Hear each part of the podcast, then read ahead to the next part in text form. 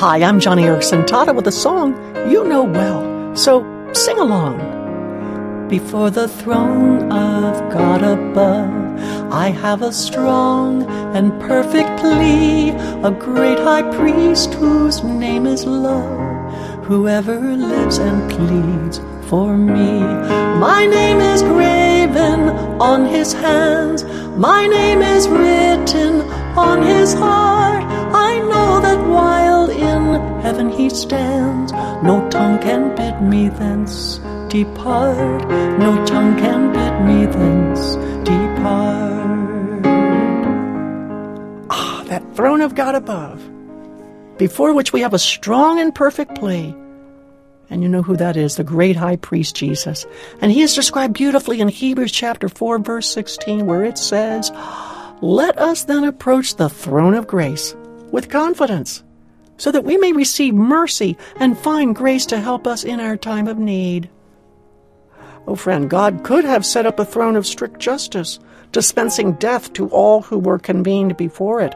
Uh uh-uh, uh but God has instead chosen to set up a throne of grace. What an encouragement that is to us sinners.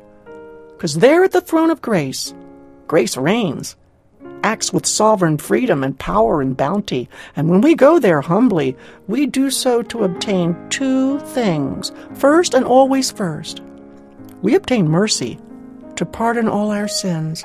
And then, and only then, grace, grace, amazing grace to purify our souls and aid us in our struggles. Matthew Henry put it this way. He said, quote, We come before that throne with reverence and godly fear, but not with terror. No, we're not being dragged before the tribunal of justice.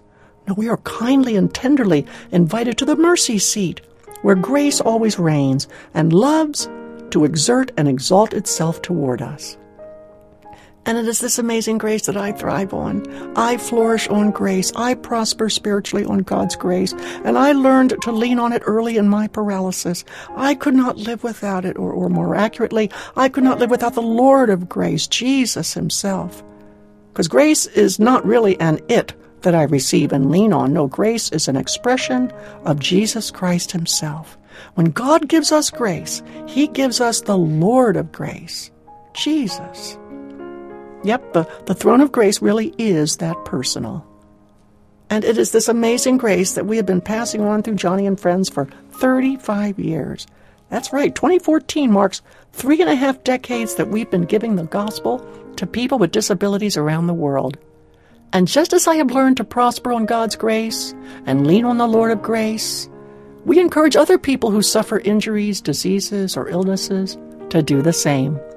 We encourage them to go daily before the throne of God in a humble spirit to receive grace to help in time of need. And oh, the needs are overwhelming when you have a disability. So celebrate with us by connecting us with some special needs family in your neighborhood or at your church someone we could perhaps scholarship to one of our family retreats, someone we could introduce to the Lord of Grace. And there's another way you can celebrate with us. Visit my radio page at joniandfriends.org and ask for your free CD of Joni and Friends radio programs highlighting 35 years of giving the gospel. Oh, friend, God has been so faithful to me personally and to this ministry. I just have to have you join in on the fun.